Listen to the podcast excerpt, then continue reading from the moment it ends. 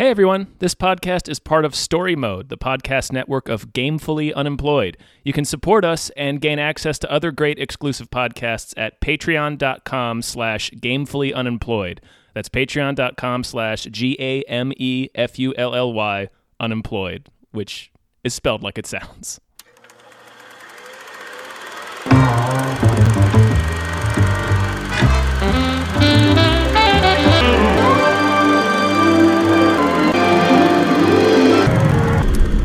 Welcome back to Movie Bros.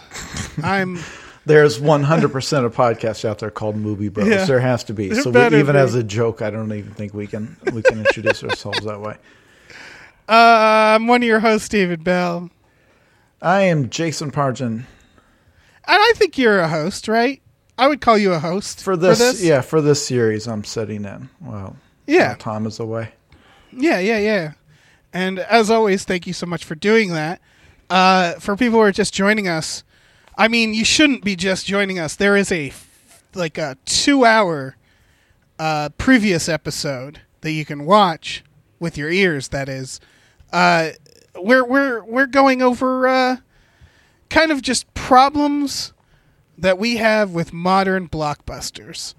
Uh, m- most specifically in the writing, uh, we're we're calling out uh, tropes and, and techniques that uh, we feel should not should not happen anymore, Yeah. or not as, nearly as much. Specifically, yeah, these are things about story, character, things like that. We're not going to complain about like the quality of the special effects, mainly because I think that's things we have less expertise on. At least, Yeah. you know, I'm a professional storytelling person. You write screenplays that are in the process of being produced. I don't know what can be said or not, or what you yeah, I am uh, that. I am uh, hoping to be a professional storytelling person soon. I have a single script that's currently optioned, and I'm I'm working on others, and you know. Uh, you know that's pretty much it. There's nothing I don't. No one told me I can't say stuff. You know.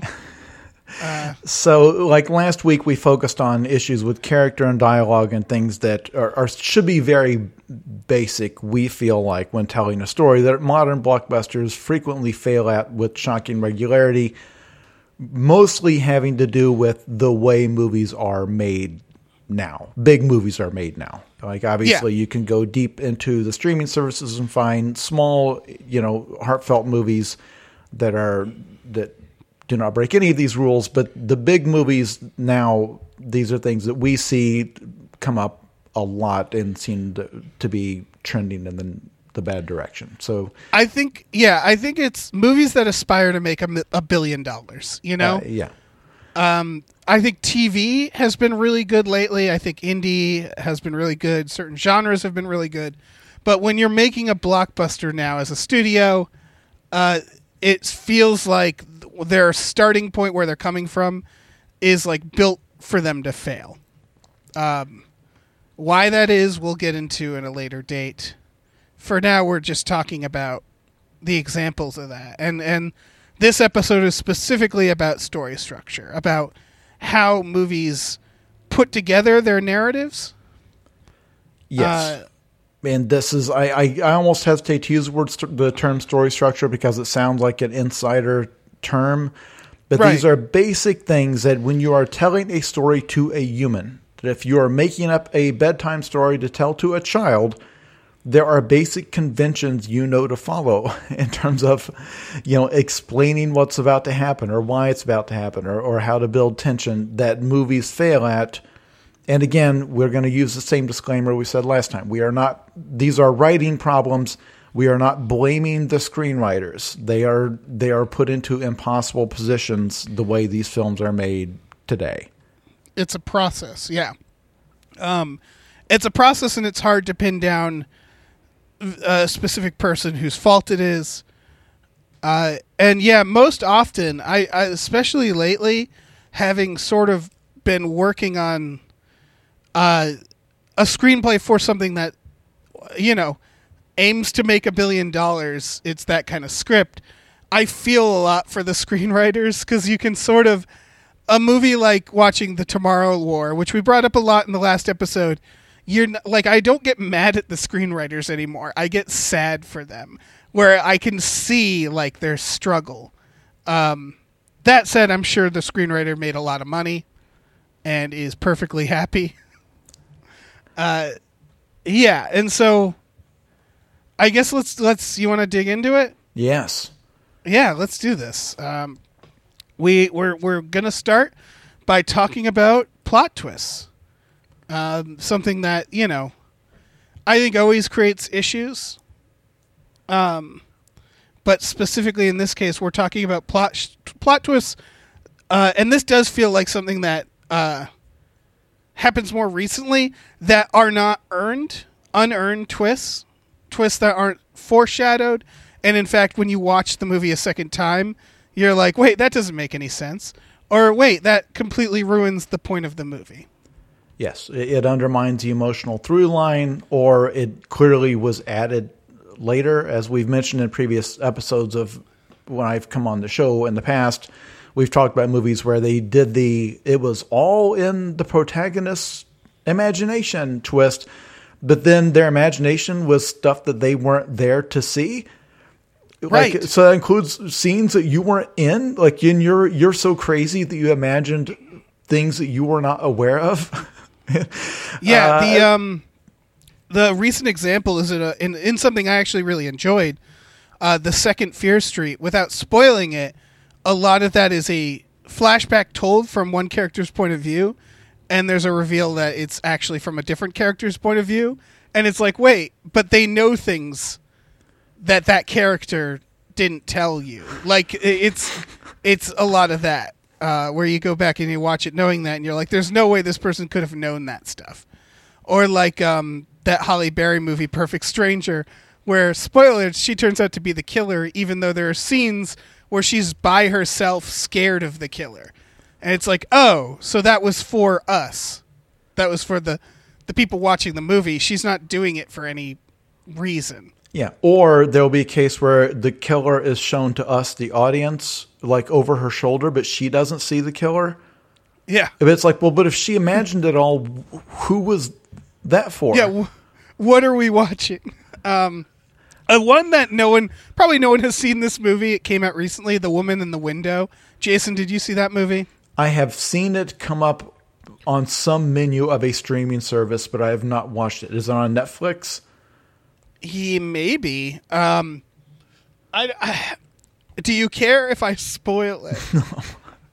no. Uh, Anyone listening, we are free with spoilers, and these are spoilers for recent movies because the entire Yeah. point of this, these are complaints about, these are recent trends we don't like. So, yes, go ahead. That's one that definitely does this. Where the plot of it, it's like Rear Window. She this agoraphobic meets the new neighbor, this woman played by Julianne Moore, uh, and then later he sees her get murdered across the street by her husband. She reports it, and a different woman shows up and is like, "No, I'm I'm this man's wife."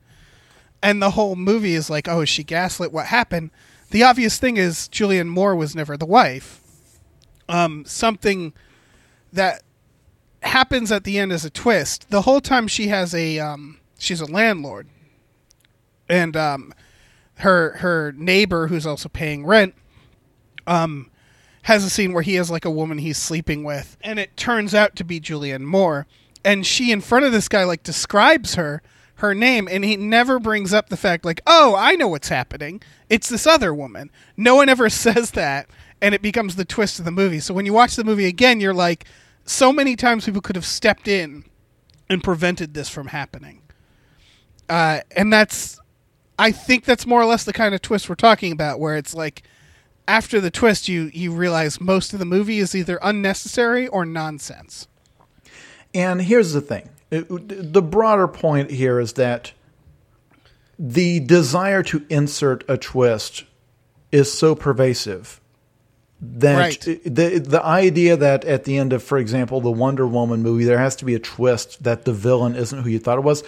There's no reason for that. There's no twist in Indiana Jones. There's no twist in you know what name a classic. There's no twist in Jaws where it turns out wait Right. it wasn't a shark. It was a serial killer in a shark costume.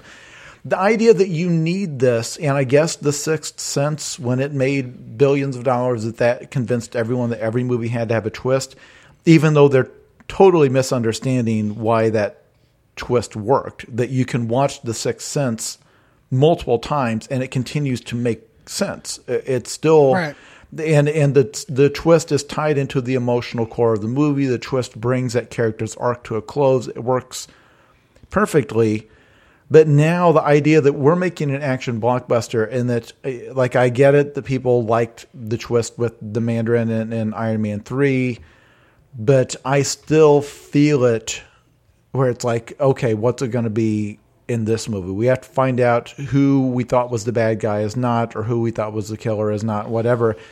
And as if that's the only way to surprise an audience or that's the only way to keep the audience right. engaged. And that's silly the idea that you can that you can not make a wonder woman movie without concealing who the the antagonist is right. until there's the end this, is bizarre. There's this need for like it was me all along. You know where they yeah they feel like the like it's not even necessarily a twist. It's like a but wait moment. Uh, the Tomorrow War has one, which of course we mentioned a lot previous episode, where the reveal is, oh, the aliens were always here, and we can just go kill them now. Uh, when you when you learn that, you realize, oh, so the entire movie was useless. Uh, and I think that that happens a lot. Army of the Dead has one that is huge. I thought, which is you saw Army of the, De- the Dead, right? Yes. Um, which is that they're supposed to be going on this heist. They've been hired to go and uh, get this money from a casino. We learn that they don't even want the money. The people who hired them, all they actually want is zombie DNA. So that happens when the guy who's sent to like go along and make sure everything is going to plan betrays them uh, locks them in the vault and goes to get the zombie DNA. The problem is the we see the way he does that is he goes to this specific car right outside the casino and right at the like the wall to get in, and basically uh, gets the zombie's attention and takes her head. Uh, which is something that they almost do at the very beginning of the movie. Like we learn that they never even had to walk in a casino. They literally just had to get over the fence into Vegas, get the zombie's attention, and take her head. And the reason why they made it all a heist is unclear because there's no reason why they can't hire people and say, hey, we're trying to get, we're going to just pay you money. We need to go in there and get some zombie DNA. Which, by and the way, makes, is a perfectly fine plot for a movie. Yeah, this is a, it's a heist fine. movie, and the heist instead of getting a bunch of money, a bunch of money, is they've got to capture not just a zombie. There's like a special smart zombie or something. Yeah. that they they call it. It they it, it's it's going to be hard to get. It's there's you're going to fight through a bunch of zombies to get it, and then you can have all of the the like the heist movie tropes, like the double cross and then the double double mm-hmm. cross. Like that's all, all going to be in there. I get that, but you can just it, it, still has to make sense at the end because the whole point is there's multiple people competing for the prize and you're stabbing each other in the back and then the fun isn't seeing who eventually gets away with the prize. Instead, right. they do it where it's like, I'm hiring you to go into zombie infested Las Vegas and get the money from this casino, and they go in and get it. And it's like, aha, this was all ruse. We actually just needed this much easier thing. It's like, well, why? Why didn't we just do that? Like, like it, yeah. There's no our our interests are not at odds. You could have paid us each like a thousand dollars. We'll go in there and get you a piece of a zombie. Like that's that's fine. Like that's and then the the fun of the movie, the twists are in all of the complications in trying to accomplish this, and right.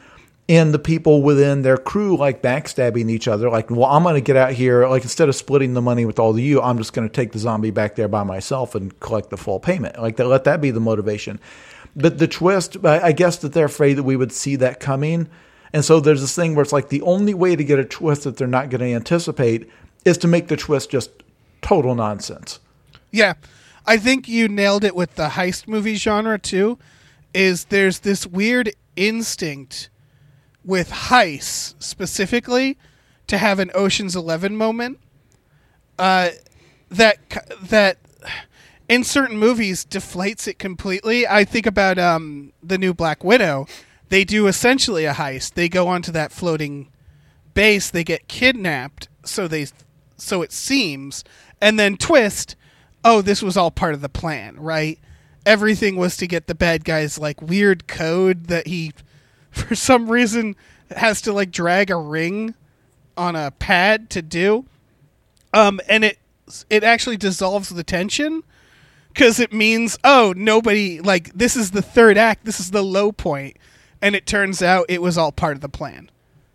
And nothing matters. So they like a lot of twists i feel like are are those moments are ways for movies to like have their cake and eat it too where they're like oh you're worried about the characters. Oh twist it was all part of their plan. And it's and it's like oh okay so all that worry you did previously is for nothing Yeah, and these are movies that I guess are clearly only intended to be watched once. yeah Um, because if you try to watch Army of the Dead a second time, like that's going to stick in your brain because they actually make a point. Like we're right here next to the door, and Right. we have the thing that you now know is the thing they actually want. It's like you could have just walked out with it. yeah you can take it right there everything you watch from here on out, it's like, well, this is all stupid. Like, why? Whereas, you know, you watch The Sixth Sense a second time and, and it ties into the central theme of the character. It's like, oh, this guy is aimless, not because he's having a midlife crisis, it's because he's a ghost and he, he, he he's Right. hanging on to this old life, not metaphorically, but lit- like literally. Uh, Like everything about his behavior and about his connection to this kid. That's like, oh, it's not the connection of a middle-aged man to this this kid who needs his help. It's the connection of a ghost to a living person who can actually talk to him, and and it all makes perfect sense in the end. But it's that whole thing we talked about in the previous episode. Again, if you've not listened to it, please go back and do. But the concept that the movie needs to be like engaging in the moment, but not any more than that. It doesn't need to be like a cohesive whole. It's all about is this moment exciting? And so like the twist the in the moment is shocking because well didn't see this coming because it's total nonsense. Of course I didn't see it coming. Right. It's the thing where uh, uh, for a twist to be good, it has to actually be solvable. Also, I mean, it it's that thing of like the famously the Sixth Sense. They didn't actually have the twist until like the fifth draft of that script because they weren't thinking about it in terms of we need a twist. It came organically and made a lot of sense. Where now it feels like twists are more of these forced ideas. Did you see the movie Serenity? Uh, which Oh, the Matthew McConaughey one. oh is that is that what it's called? Serenity. It's called Where Serenity. it turns out he's like inside a video game or something. yeah, yeah, yeah. You absolutely need to see Serenity. It's one of the most batshit films recently. And it's a film that feels like it started with someone thinking up a plot twist and then working backwards from there. And the twist is so dumb and weird uh, that the movie is just fundamentally broken. Uh, in a fascinating way, I would argue, in a way that's very fun to watch. Uh, where, yeah, Matthew McConaughey turns out to be in a video game, which we learn halfway through the movie, that is made by his son because he actually died in Iraq. And the son is playing out like this therapeutic game. Uh, and then it's unclear whether or not he's become like self aware, if he has a soul. Uh, the movie just kind of falls apart after that uh, spectacularly. Like it's an amazing, it's an um, it's it's an amazing film to watch because it's so fucking weird. Um, but that's a that's a twist that like you could never really like you can kind there's actually kind of clues to it at least, but it's so out of nowhere that it's like what how could I possibly have figured that out? And it's something that I know Tom has talked about a lot is like if you're making a murder mystery, the the answer has to be solvable. It has to be something that you can actually solve watching the movie, right? Same with twists is that twists should be things that on second viewing you say, "Oh, all the signs were there." The problem is that I think we we expect them now and it's become just like a plot device as opposed to a major thing that happens in a movie. You know, like M Night Shyamalan, we watch his movies now and we are just like sitting there looking for the twist. Uh, yeah, and it's. I'm trying to think of, like in horror, you don't have to have a twist. I, I, can't emphasize this enough. Like I get that there's a twist in Friday the Thirteenth that it turns out that it's his his mother, whatever. But there's no twist in Halloween. Right. There's no twist in Nightmare on Elm Street. Like you can have the cat and mouse game between the protagonist and, and antagonist. You can have someone trying to solve a mystery where you're uncovering more information, but it's not a twist. So like if you wanted to tell that story about a kid who tries to reconnect with his dad through like a computer simulation, you could just make the movie about that. Like openly make the movie about that. Right. You don't need I, to have like this. Oh, the floor has fallen out from under my feet. You know. Oh my gosh, it's like it's like Fight Club or whatever. Everything I thought I knew was wrong. It's like you don't you don't have to do it that way. You can just tell that story. You can trust the audience to want to just follow that story. Here is, I think, where this happens a lot. Is I was working on a script with uh, producers, and it, we were writing something that was pretty straightforward and at one point, that question came up. Someone said, "Well, can we can we do something with this? Can you tell it out of order? Can you do something narratively weird with it?" And the reason why they wanted it made a lot of sense, which is that this script is going to be on a desk, and it needs to stand out because it's going to be amongst a bunch of other scripts, and I think that's why this happens a lot. because you look at a film like Dredd, um, which I think might have a couple of little twists where it's like, oh, bad, good guys are actually bad, but nothing like big and complicated. That's a very straightforward film, right? Or John Wick. Um, yeah, there's no twist in John Wick. Yeah, but the the it's really hard from a screenwriter's perspective if you're just writing this and putting it out there to get something like that noticed because a lot of the fun of movies like like that is how they're done as opposed to the actual what's on the page. And I think that's how some of these get made. I think that's why a movie like Serenity gets made because that script excites some producer because it's different and new. Uh, they never stop to ask, wait, but is it good? They're just like, look at this weird, like, catch, this weird added bonus on this story. Uh, and then they think about movies like Fight Club or or a lot of Fincher f- films that have twists, or an M Night Shyamalan film, and they're like, we can be the next that. And I think that's how that happens. With something like Army of the Dead, a movie like or like Wonder Woman, that feels more like a weird plot device that they've just accepted that needs to be in movies now. You know? Yeah, because it's a case with the, if someone's making a blockbuster and they've got a clumsy twist, or somebody's making just like a small mid-budget thriller and it's got like a clumsy twist, like I get it. Like there, you needed to sell it in, right. in one sentence. You needed to sit down with somebody and say, okay, it's going to turn out that this woman and the serial killer, like the victim and serial killer, it turns out they're the same person. That she's actually stalking herself. And it's like, okay, there's right. our there's our hook. That's what people are going to remember about this. Make it.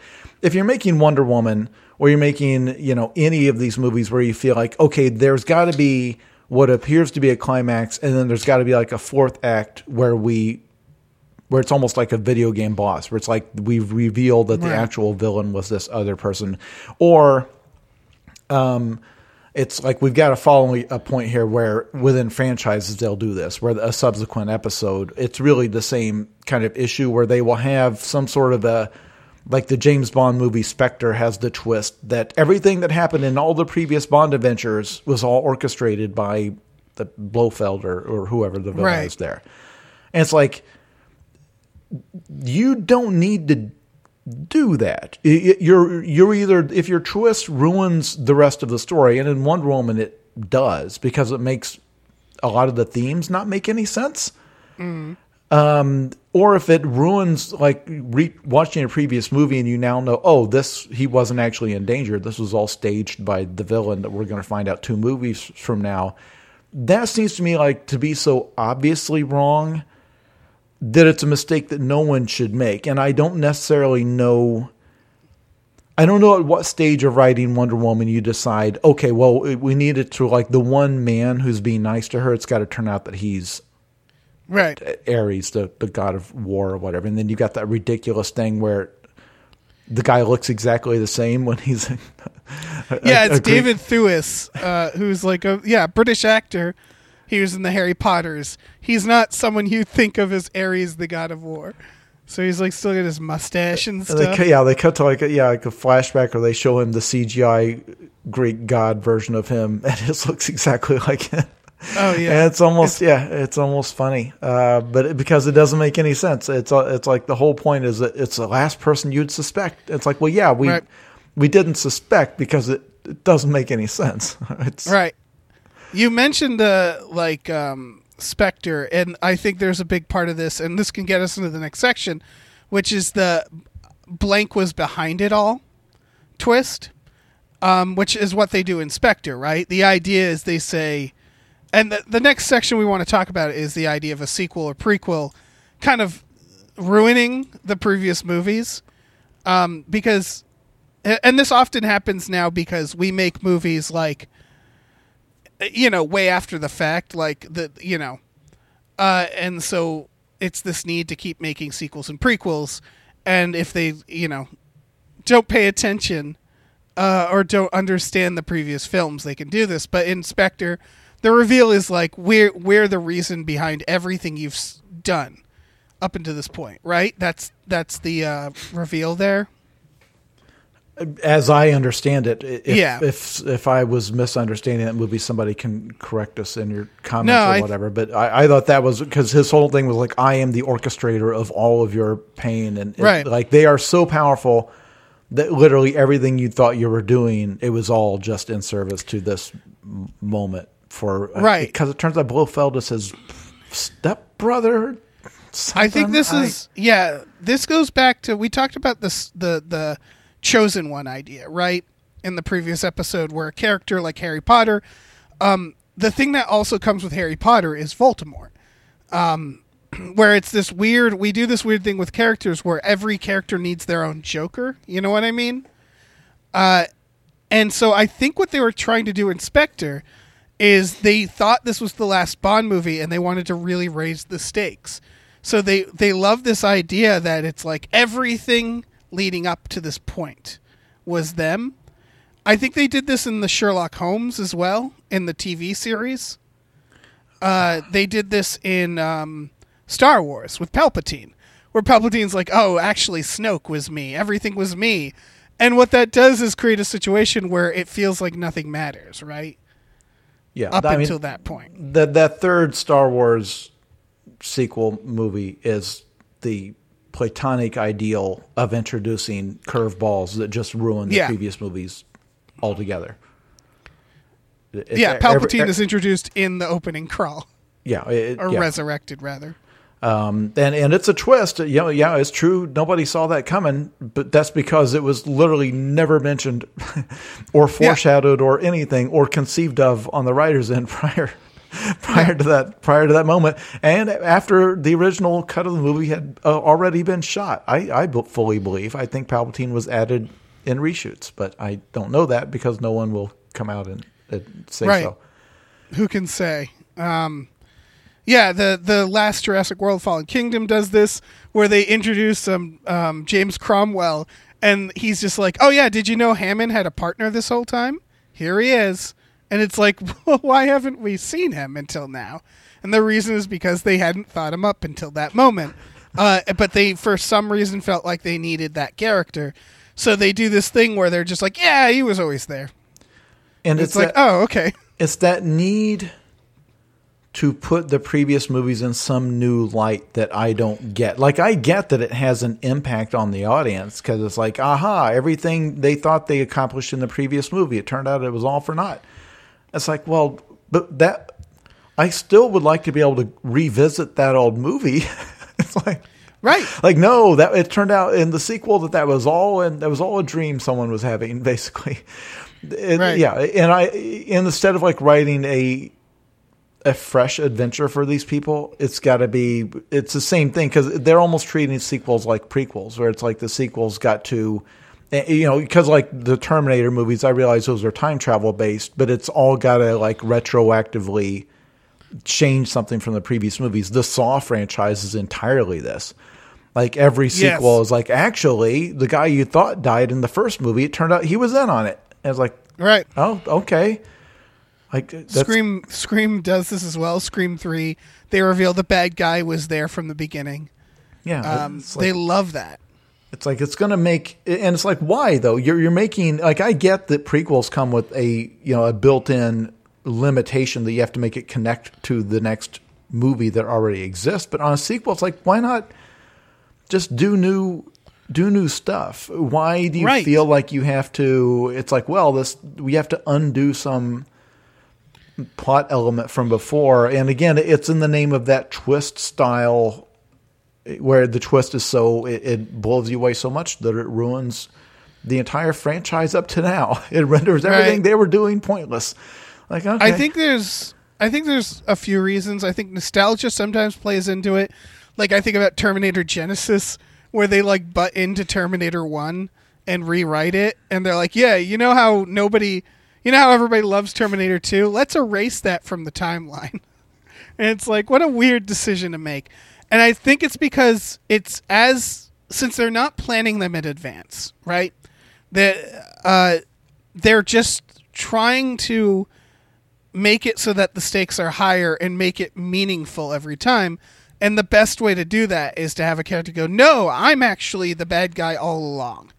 And now by defeating me, it's you're really it's the cathartic ending. It's it it's you, you compare that with a movie like Lord of the Rings where it's like they have a very set idea for this trilogy. And like imagine if instead of that uh, they killed Sauron in like the second movie, and then someone popped up and went, "Actually, I'm I was the guy pulling the strings this whole time, and now you have to defeat me." Where it's like they didn't they didn't do the work to set up a villain like a Thanos that we eventually get to, so they have to like create them at the last minute. That's what it feels like. Um, and that I think is a new thing as opposed to like you know, there's always been narrative resets. I was I, an example I was thinking of is in the Jack Ryan show.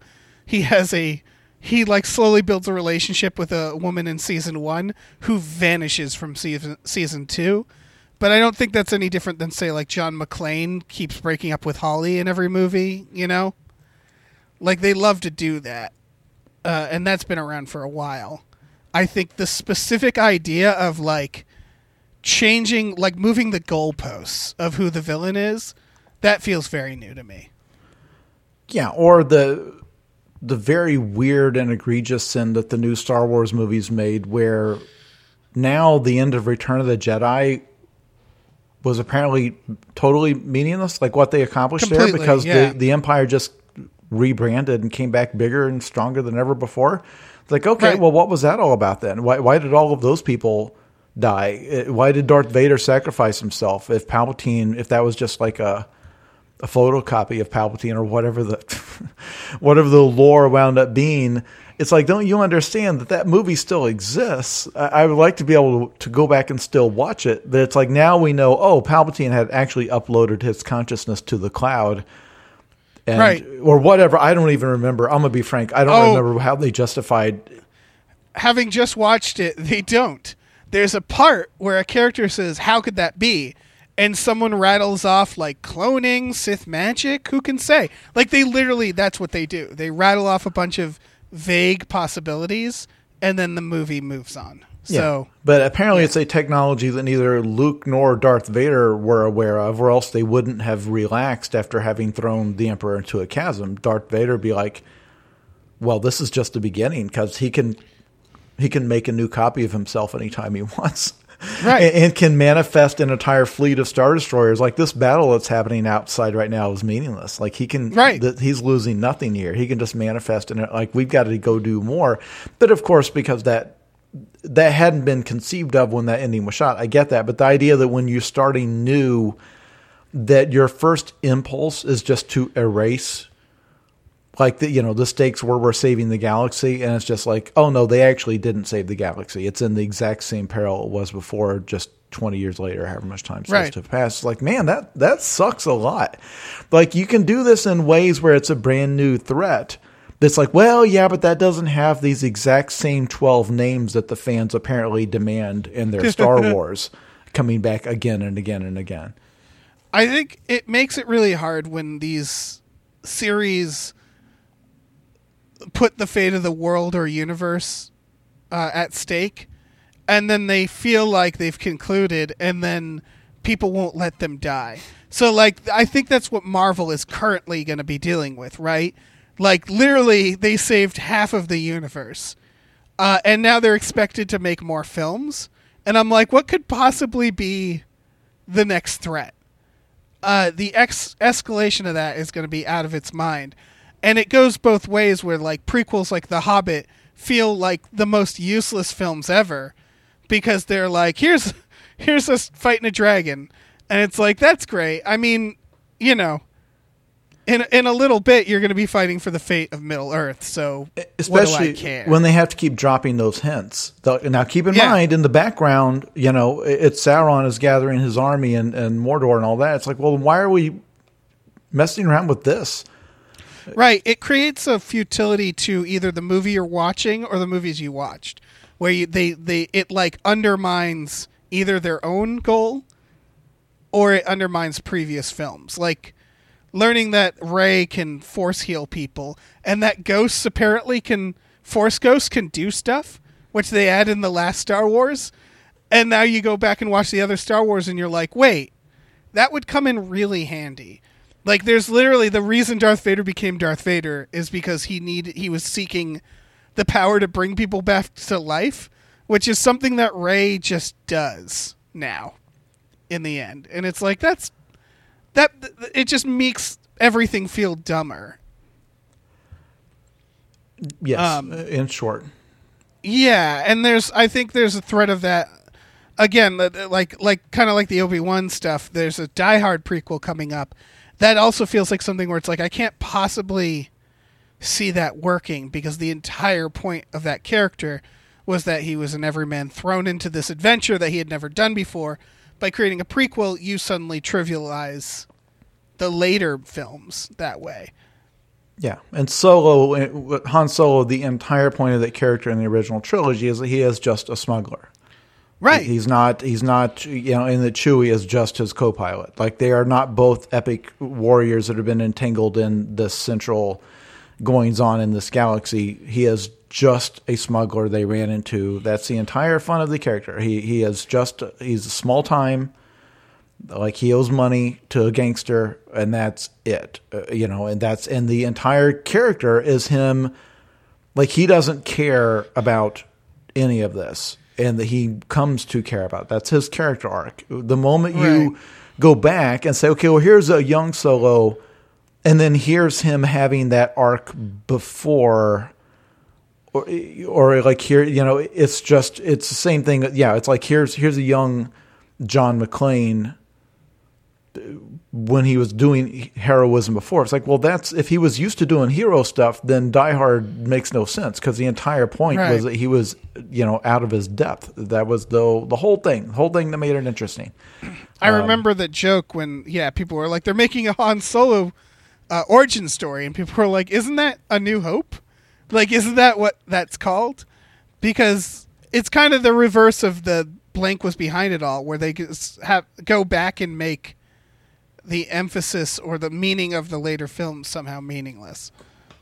But they have to make the prequels. They have to make the sequels. That's what it comes down to, right? Yeah, you cannot simply tell new stories in that universe. Having a franchise means you have to have the exact same few names because Yeah. otherwise audiences just won't apparently they, they believe audiences just won't won't tolerate it. If it if it's like well hey it's still the same universe with the force and lightsabers and all that stuff only it's just it's another corner of the galaxy. Totally new group of people doing a totally facing a totally different threat totally different tyrant. Nope. It's got to be Darth Vader. It's got to be the Yep. familiar costume. And it's like man have have some faith in your audience some you know some Right. little bit. Well, there's a, and I, I yeah, I want to, I want to transition over to um, another remake prequel thing, which is that there's this need, and it's so much in Star Wars, and we sort of touched on it in the last episode, to like fill the world with references to the previous stuff when you're making a sequel, as opposed to focusing on the tone uh, of the world. And what I mean by that is there's this weird obsession with, like we said, you have to have the characters. You have to have Darth Vader. Uh, even though this world is so rich in its uh, atmosphere that you could make a totally different uh, story. And people it. have done that. Yeah. There's there's video games that have done that. that's what I wanted to talk about. Is like, yeah, yeah. There's um, Shadows of the Empire. Um, there, there's a bunch of Star Wars games. Um, um, what's the role playing one? Uh, Knights of the Old screaming? Republic? Yeah, Knights of the Old Republic. That new one that just came out, even though that one does cram Darth Vader in it, um, but they do it really well. Uh, another example is Alien Isolation, which is a fantastic addition to like the Alien universe. That is, it's Ripley's daughter, so it does kind of, you know, do the thing where it's like, oh, this is staying in the main um, plot, uh, but it creates. It doesn't try to just constantly reference Alien or do the same things. It's just a really amazing recreation of that world. Like the old style computers. And you look at that you look at something like prometheus and alien covenant where they don't recreate that world. They they make it like updated and new and they just obsess with the mythology of aliens something that we don't give a shit about and they're trying to show all the references. They're like oh you know the spaceship in the in the first one. How did it get there? We're going to show you uh, things that we couldn't really care about as opposed to just making something that exists in the universe and nailing the point of it. Like um, star trek picard's another one. We talked about that how it's filled with references uh, but they completely miss the tone of tng and i would argue tone is actually the thing that matters right? Like you can kind of do both. I'd say the reason the new blade runner is seen as good is like yeah harrison ford's back but it really doesn't feel like he needs to be in it. Um that it's almost like that's an extra bonus because it's more about oh we've created we've extended this universe of blade runner in a way that you didn't even know you wanted to see uh, with all new characters and all new problems and yeah. star wars just cannot figure that out And with like the Picard show, the fact that they it's like, well, we've got to cram in uh, the the Borg woman, uh, seven of nine, Right. and or Riker. Yeah. We've got to get them. That they otherwise did not seem to have watched any of the episodes of the the next generation of the show because no the- they the- really didn't the, yeah, because the entire point was that you know, like each episode tackles like some sci-fi you know philosophical problem, and there, there's action and there's there's stuff that explodes and there's there's things happening, but it's a it's a matter of Picard having to think his way through a conflict and often be like the voice of reason, you know, and trying to like puzzle out what you know what it means and all that.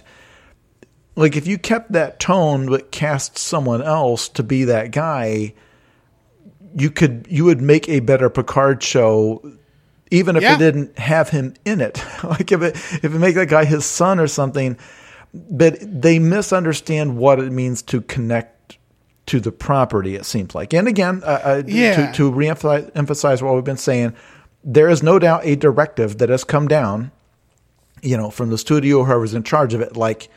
No, we want to. We want to bring back Jonathan Frakes. We want to bring back this person and this person. We want to bring back Brent Spiner. Like we've got to get them all in there. Got to bring back Q.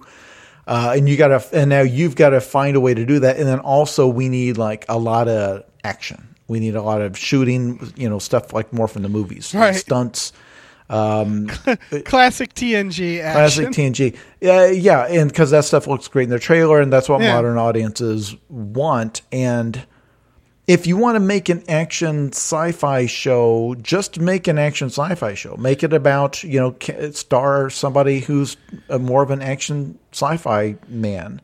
The why make Right. that your Star Trek Picard show? Like why? right it doesn't make sense to me. But again, I know that it all comes down to business reasons. Again, neither of us are naive about how stuff is made. It's just It's that still- th- these are fundamental storytelling things that I again feel like these are objectively bad. It's not personal preference. I feel like you're not uh, things like not matching the tone of the thing that is supposed to be a spinoff of. To me, that's fundamental because it's like, well, then why is it even the same franchise?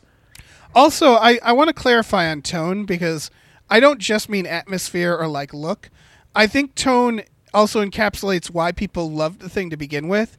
For example, the first two Terminator films are chase movies.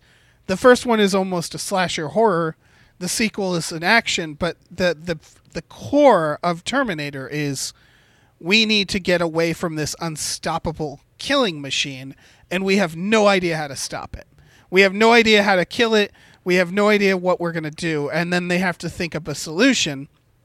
Uh, and the fact that John Connor is the savior of mankind in the time travel is almost like uh, incidental. It's a footnote.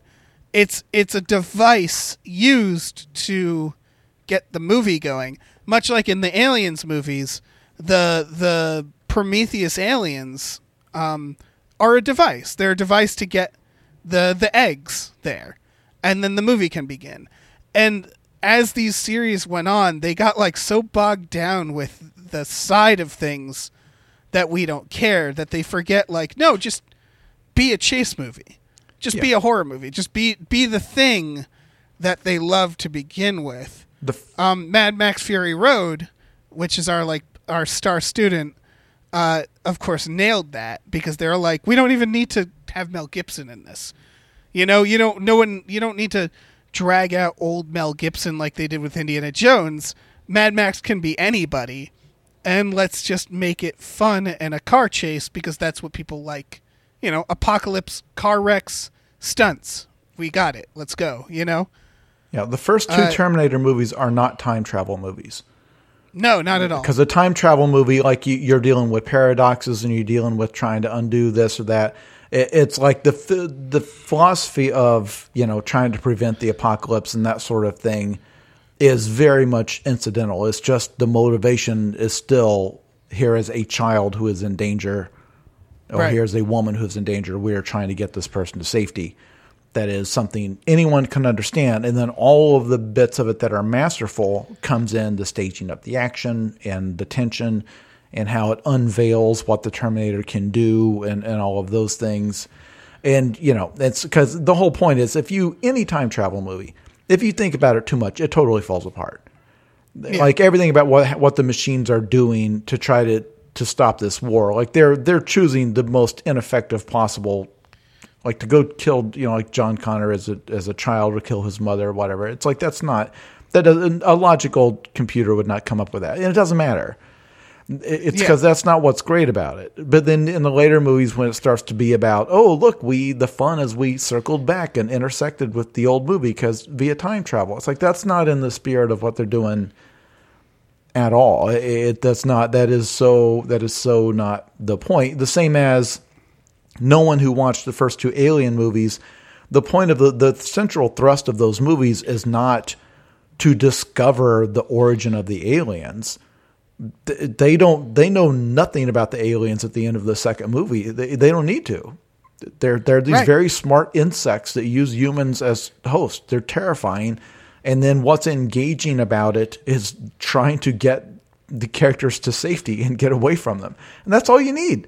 Because from there, all of the brilliance can unspool from all of these great moments. And they're in the room, and they've got the the tracker, the motion tracker, and then suddenly the tracker has the aliens in the room with them, and it doesn't make sense. Like that is there's so much genius in the geography of that scene and how they set it up and everything that you don't need there's no twist in that movie the closest thing that movie comes to a twist is that they thought they had killed the queen and it turned out she had outsmarted them but that's not Right. a twist that is a that is the back and forth between hero and villain you get in a movie where you thought you had won and then they you know they they survived and then now you have to kill them for real that they didn't like find out at the end that it's the, the aliens were secretly a genetic uh, weapon designed by Burke or whatever. It, it's you don't need that. Yeah. It's it's like if they made a Friday the Thirteenth movie about Jason as a kid, that was like an origin and showing like him, you know, drowning and his mother grieving, and like really like like expanding that part. And it's like we yeah we don't we don't care about that. That was literally a few sentences to explain why this thing is just murdering people. We're we're done with that. Uh, it, it like it's so. I get what Ridley Scott was trying to do with Prometheus, but it blows my mind that they made an alien film and didn't have an alien in it. Uh, that's so weird. And people could say, well, Alien 3 and Alien 4 sucked, and those were what you're asking for. It was just more adventures of people fighting aliens in a new location. Right. But they, I thought those, you know, like Alien 3 struggled because it's hard to go backward to where you're just fighting a single dog sized alien after the previous movie was you're trying to fight your way through an entire hive of them. Um, and then Alien 4 was the case where it just I all right. I I'm not gonna uh, win people over by saying this. I would argue neither of those films suck, uh, but I know most people think they do, and I get that. I thought I always thought the the the pattern of the alien movies that I I loved was the fact that the first four they give to a completely different director who makes it the way they would make it, which I always thought was interesting. The first one Ridley Scott makes a horror movie. Um, the second one James Cameron makes a crazy action movie. Third one David Fincher makes like well, a mess because of the production of that film. Uh, but it still has like hints of David Fincher. And the fourth one is Jean Pierre Jeunet, who did Amelie and City of Lost Children and a bunch of new stuff. And he makes it like he makes it, which is like weird and like dystopian. Uh, and so I always thought that was neat about the films. But yeah, traditionally speaking, the third and the fourth are very bad. And in fact, the third one even does some of the stuff we're talking about. They kill off Newt and uh, it, it nullifies the end of the Yeah. previous movie. And again, yeah, you can avoid that just by not having Ripley be in the third movie. Make it a new adventure. These aliens land on this cool prison planet, and now these That's- prisoners, with no knowledge of what this thing is, they've got to try to solve it. Make the prisoners just more distinct characters. Make it so that everybody doesn't look identical because they're all bald or whatever. Like Yeah. like don't try to force it in because now it's like okay the entire thing of trying to get the little girl and, and Hicks off the planet well it turns out that was for nothing they just died uh, uh, while they were they died in their sleep and that is also when they start obsessing with mythology, where they're like the corporation is trying to weaponize them, uh, and they get more into that, and they s- sort of. You're right. Is that getting rid of Ripley is really like would have would have rescued that series earlier, because her story was kind of over. she dies at the end of part three. For part four they have to bring her back as a clone. Yeah, and again I understand again we, we we know how movies we understand that they you have to get the star back in there. I understand that you can't get the studio to fund it if you don't have the star attached but I would argue like if you want a strong woman as the hero it doesn't have to be Ripley. It doesn't have to be Sigourney Right. Weaver. There are other actors you could give it to um, who could bring that home. You, you know the one that's on that prison planet Mm-hmm. you can have women there. A lot of this is like it's doing the safe thing do it versus doing the thing that makes more sense narratively. And and that's always going to be a problem right? The studios are like no we have to bring back this this and this. And then they have to do it. We're talking about like if you're just purely telling a story what's best for the story itself as opposed to the franchise uh, and it's it's hard to separate those things sometimes. I think. Yeah, Because just give me just give me an alien movie that's a fresh start. Uh, the aliens crash Yeah. on some something, some big ship or something. and then just- Prometheus. Imagine if it was um, on like a cruise ship. You know, just do just do because you're right. That's what they should have done with Prometheus. Is they should have just reset it and been like, okay, just new scenario, new hero, and we're gonna find new moments to ha- be had in this. Uh, and yeah, there's a million ways they could have done that. Yeah. As long as you're preserving the core of what's good about it, the core of what's good about it, the nature of the aliens, the nature of the tension, the action, the staging, like the confined spaces, finding a good setting where they work, where they're scary.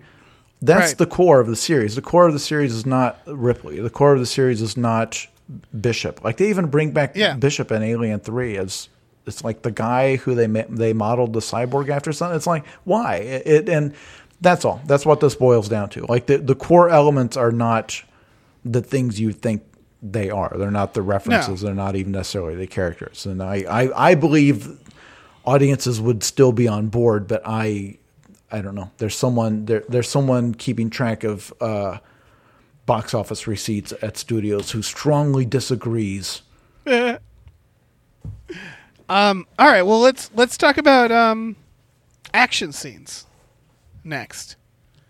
Uh, one of our next points is um, useless action scenes. Action scenes that seem to happen without establishing what's at stake and what's happening.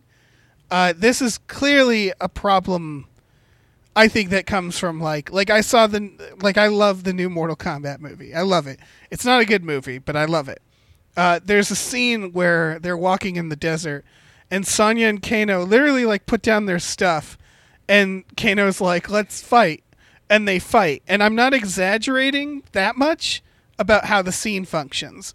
And I think it's because a producer was like, "Listen, you're this many minutes in, you have to have another fight scene," so they added that in. And I think that's where a lot of this comes from. Right. They, I mean, I 100% like, again, we're going to have an episode that finishes the series where we're going to walk through how these movies get made. Yeah. And basically, it boils down to you've got a series of note cards and you've got a series of set pieces you've decided. And when you're trying to pace the movie, they're saying you've got to have an action beat every X number of minutes. Right. I swear you can really feel where they've just inserted one. Having two characters who have no reason to fight suddenly just fight is a really common one. Uh, it's and I think personally in Justice League when Superman they resurrect him from his death or coma or whatever, and he starts attacking them, like that's purely just so they can have that for the trailer or whatever. But I didn't feel any tension during that scene because the whole the whole point of any scene in any story anyone tells is that you as the listener or as the viewer or whatever you want you're rooting for something to occur. You, you're this Right. character is running from the killer. You want the character the, the character to get away. So when they start fighting like every punch every kick should have drama for you and it should be staged to maximize that drama where you're like oh my gosh they're not going to make it out of here in Justice League, they need to resurrect Superman to go fight this bigger problem. You're just in a hurry for them to get to that next part. Like, of course, they're going to bring Superman back. So they resurrect Superman, and he, for some reason, decides he's going to start fighting them. And then they, then like he he like shoots his eye lasers at Batman, which again should have just melted Batman instantly, and doesn't because that him, can't yeah. that can't happen. So is he trying to kill Batman? Is he what is he trying to do? You feel nothing in that scene because obviously he's not going to pop out and kill the Justice League. But more importantly, you are not involved in that character's motivation. You, you're not uh, you're not with Superman, like understanding why he's trying to fight these guys. And with they're oh sorry Well, they're what's- just very vague about it Yeah, and with the Justice League, like they're just trying to not die until he comes to his senses. So it's just like this very expensive, loud, explosive scene with a lot of cool shots. But I'm not emotionally invested in one outcome or the other. He's clearly not going to kill them, and then uh, you know, Darkseid just rules the universe now. And they're not going to kill him. He's not going to remain evil. So you're just like waiting for okay, get on with it. Like like the the, the main plot of the movie is not this. The plot of the Right. movie is all of you getting together to go fight the main bad guy. So it's just like okay, we've got to stop and have noise occur here. it very much you very much feel that with Justice League because even in like the long ass Zack Snyder cut, they really don't explain what Superman's deal is. Uh, and yet, because of the way superhero movies work, nothing's at stake. No one can die. It's the same as the fight in uh, the airport fight in Civil War, where it's just a bunch of main characters fighting, and not a single one of them can really uh, get hurt. I think John Cheadle gets uh, Rhodey gets gets hurt, and then he's fine later. Uh, and that's pretty much it. And it is really hard to even figure out what's going on in that scene, right? Like, can you can you tell me what why they're all fighting in that scene? No, no, the answer is is for the trailer. And, and, Yeah. and the answer is as we'll get into, like the staging of that, like that airport fight in Civil War, that had to be staged and location scouted and all that stuff years before they had a finished script. Oh, Like the- oh, the- uh, I have a news for you. Uh, there's no location scouting. That was entirely in a computer. That sequence. Uh, yeah. Either way, somebody has to either somebody has to start Someone building to it in a computer Yeah, a it has long time. rendered. Like that's in some ways even harder. It- it- so Oh yeah. like all of that has to be they have to start on that process long before they've even nailed down who's going to be in the movie. Like they didn't know they were going to have Spider-Man in it until very late. Right. So I get it. It's like midway through the movie this occurs, you know, it like and that's something that goes back like like the Matrix Reloaded, which we mentioned the Matrix sequels, I think, in the last episode, but like the big car chase that is the the the central action beat in the movie, they had to like start building that track. Like they built several miles of highway just to film that. That was all being built while they were still working on the script. And you watch the movie, it's not clear where they're trying to go and why. Like they're trying to get away from the bad guys, but it's like, yeah, but what's what are they what's their goal? And, Right, and it's a that's- series of extremely cool stunts, but the answer is that they had not worked that out in the script when they were building that nine mile track of freeway that they could do this great scene in. It just had to happen. Yeah, that's actually very similar with Civil War because they're like fighting like you're on your side, I'm on my side, and I think what's happening is they're trying to get to a ship. Like they're uh, they're trying to get to a plane at the airport, but it feels like there's way easier ways to do this. Yeah, or like what, Um, like knowing specifically what happens if they fail, or what one side because they can't. They're not trying to really hurt each other, so it's this weird thing where they're sort of like Right. play fighting. Um, but it's and we've we talked. I I complain about Tenet a lot. I think that was actually a a really bad movie that had some spectacular sequences. Those spectacular sequences just embedded in a just a Yeah, mess of, of a movie.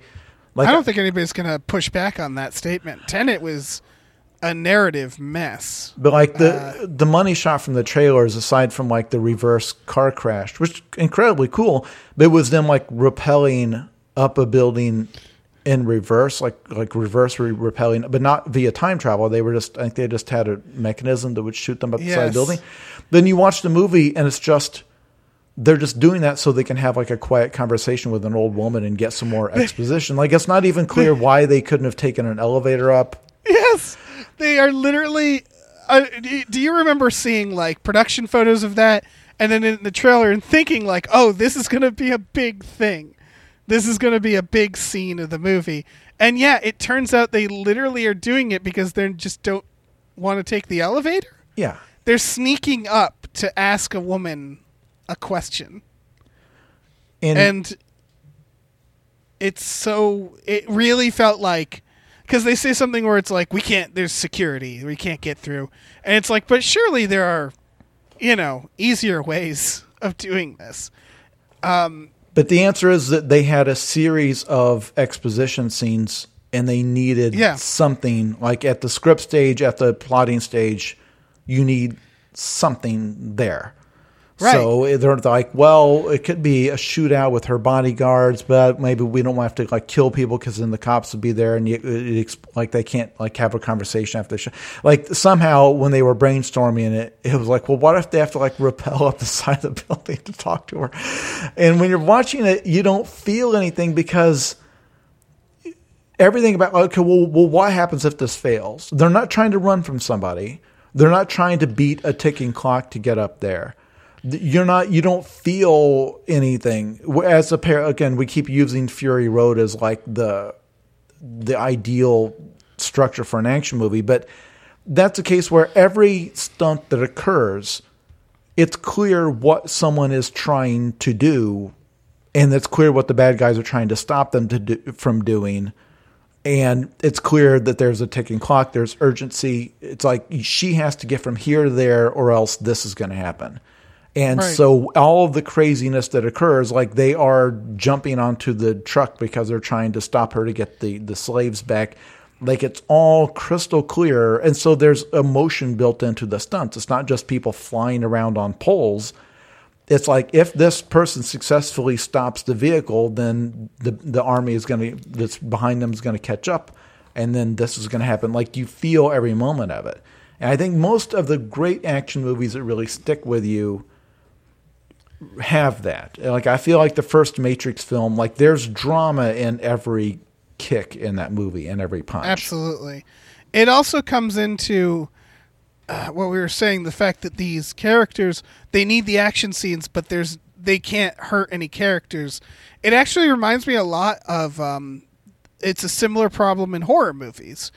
Uh, where like for example that Slender Man movie that everybody has already long forgotten um, they keep having these moments where Slender Man finds and terrifies the main character and then just vanishes because they can't kill her because she's the main character. Uh, and so you have to start asking, like, what does the Slender Man want? Because he seems to just be jumping out at them like in a haunted house.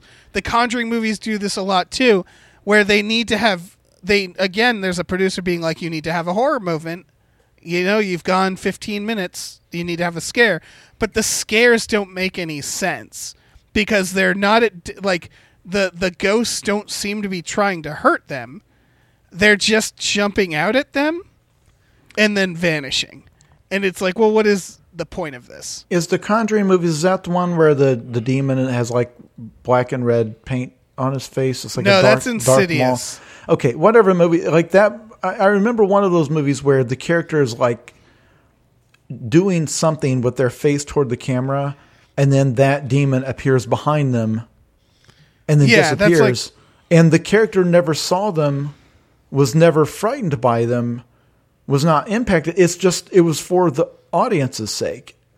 It's like so. Does the does, does the demon know they're in a movie? right it's It's like we've got to insert a scare, but it doesn't advance the plot or raise the stakes or anything. It's just like it's been too long since we've seen.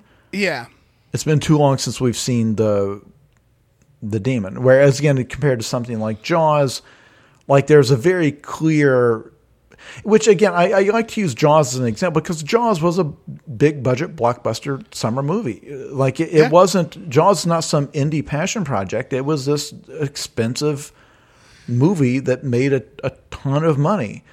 But there, it's a very clear. It's a horror movie. It's a you know it's a slasher movie. But there's a clear proje- progression of stakes where you see the shark's capabilities and it you know as it does this and the heroes try to do this and they think they've solved the problem. Then it comes back. They don't insert like random moments where oh we haven't seen the shark for a while let's let's cut back to the shark like it's it it all builds to like this inevitable confrontation Right. Um. Yeah, it, it. I think in horror movies they often make the excuse of like, oh, the demon is trying to psychologically break you down, and that still creates the problem. Like, oh, for for what? Like, it, it's a big horror movie thing because Jaws is so simple. It wants to eat you. Like that's it uh, horror movies love this like weird vagueness of trying to explain like it it wants it wants life or something like that. And it's like what does that mean? What's at stake? And like the Uh, it the the clown the it movies oh yeah. Pennywise feeds on fear or whatever. But in general if you've between those two movies if you've shot like five hours of horror movie you've probably got too much. Yeah. Because there's a point where it's like okay all of the characters are going to go have an encounter now each on their own with something that's scary to them, but I don't know. You're kind of waiting for them to get to the point where they fight the clown and and uh, Yeah. have to defeat him somehow. It's just a like, lot of that. Oh, sorry. but it's the same thing where I think they sat down with a series of scary scenes Yeah. and that's it. Like there's not necessarily a progression or raising of stakes. Just like okay, here's our horror beats, and then we'll you, the screenwriter, you're going to write in some character stuff to connect it all together. Yeah, it, that movie uh, or that that yeah, that movie starts with Pennywise killing a kid who's just alone, and then after that, never does that again to any of our main characters. Even though he like he'll frighten them while they're alone, and then they run away, and it's like, what are you waiting for, Pennywise? Eat eat the children. They're right there. They're alone. You can do it at any time. You can show up anywhere. Like they show that Pennywise can be there at any point, but they have to because the characters have to live. He has to just like not do the things. Uh, you mentioned the length, and that's one of the things we wanted to talk about, which is action films or horror films being ridiculously ro- long. Uh, which, why is that happening? I I mean I think this all starts with uh, Titanic because once upon a time there was a rule that if your- your movie was over I think two hours you limited the number of showings a theater could do in a day. The Right. Titanic was three and a half hours long and broke every record and. I think at that point, any action director, if it's Michael Bay saying, "No, I need two hours and forty-five minutes to tell this Transformers story," that they just can't say no to him because the excuse of well it limits showings just didn't work anymore and the idea that you need pacing. But it is if your if your action movie is 2 245 as it as at least one transformers movie was i can guarantee you you have long side quests and fetch quests and stuff you've Yeah. got in there padding out. You do not have a clear abc like you know tense the whole time building to a conclusion. You've got you've got because you've not written like a great emotional epic you've got a whole bunch of sequences you've decided you just cannot lose and a bunch of dumb subplots that you've decided you cannot lose it's all got to stay in Right. That's um I found a fun little uh, bit of information here. So in 1987 there were about 22,000 theater screens in the country. In ni- in in 2018 that number was doubled. It was 40,000 plus. And that's one of the reasons people are talking about is that they there's just like there used to be a time where it was like yeah it has to be short we have stuff to do from the perspective of the theaters where they're like we want to get in as many showings as we can um, they used to have to double up theaters stuff like that nowadays it's like yeah we'll, we'll devote an entire theater or two theaters to your movie a movie like Tenet and keep in mind a and movie so there's just less push from studios studios don't aren't like make it quick anymore there's no incentive for that a movie theater in my youth was a place that had two screens. Uh, Right. Like we did not have a Cineplex that has 20 screens, uh, whereas you know now I have four of them in my city. But where you know, like a blockbuster comes out, if they release you know another Avengers movie, they'll have it on eight screens. That did not used to be a thing. Yeah But that's but yeah, that's part of it. Like I think there's just less room for the studio to push back and say. So now you've got, uh, you know, in the streaming era, now you've got a Snyder cut that. that how long was it? for four hours Yeah, which is which Yeah. is fine because people just watched it the, the way they would binge watch the Man the Mandalorian, just like throw it on and it plays four episodes of an hour long show. Like they're not thinking of it as a movie; it's just a series of episodes. that's that's what occurred to me about the Fear Street movies is if you watch them, they they advertise them as three movies. It's actually just a mini series that they put into three movies, and it makes it suddenly all makes sense. Where you're like, why did they make three movies simultaneously? They didn't. They shot a mini series, like they would Stranger Things, and they just edited it in a specific way that made it three movies, and that works for them. So yeah, I think streaming is a big part of it, right? Like a lot of these movies, it used to be that when a movie was really long, it didn't do that well sometimes. Like um Once Upon a Time. 2001 wasn't seen as a success cuz it was like people had to sit in a theater and endure that. And I think now it's like, no, you'll be in the comfort of your own home. It doesn't matter. Yeah. But it does. You're right, though, that is a horror movie or an action movie is three hours long. I do think there's some failure in the writing. Uh, unless you're making an epic, unless you're making Lord of the Rings, there's no need to make a ridiculously long movie. Space Jam, the new Space Jam, is two hours, which is fine if that was, you know, an action movie or or a sci-fi, but it's a kids movie. That should be 90 minutes, which is what the original Space Jam was. Yeah, animated movies, like in many cases, are even shorter. They'll be like 85, Yeah. 83 minutes because animation moves very fast. Uh, you know, like it's Right. It's sped up. It's it's, it's animated. So you know, Pixar movies tend to be short, uh, or at least Yeah. they used to be once upon a time. Dum- Dumbo is exactly one second long. Um, but it, it is actually like it's like 61 minutes or something. Yeah, because It's it's, it's for kids, and also you in, in animation you can cover a lot of ground in that in that amount of time. Um, Right. But uh, but but yeah, in general, just structure in general of action movies these days, which is our next point. Like so much, so many of them are they're structured basically like video games, where it's just a series of like fetch quests. Like any plot where they've got there's three parts of this object and we've got to collect them. I just kind of groan because that's such a video Oh, game thing to do.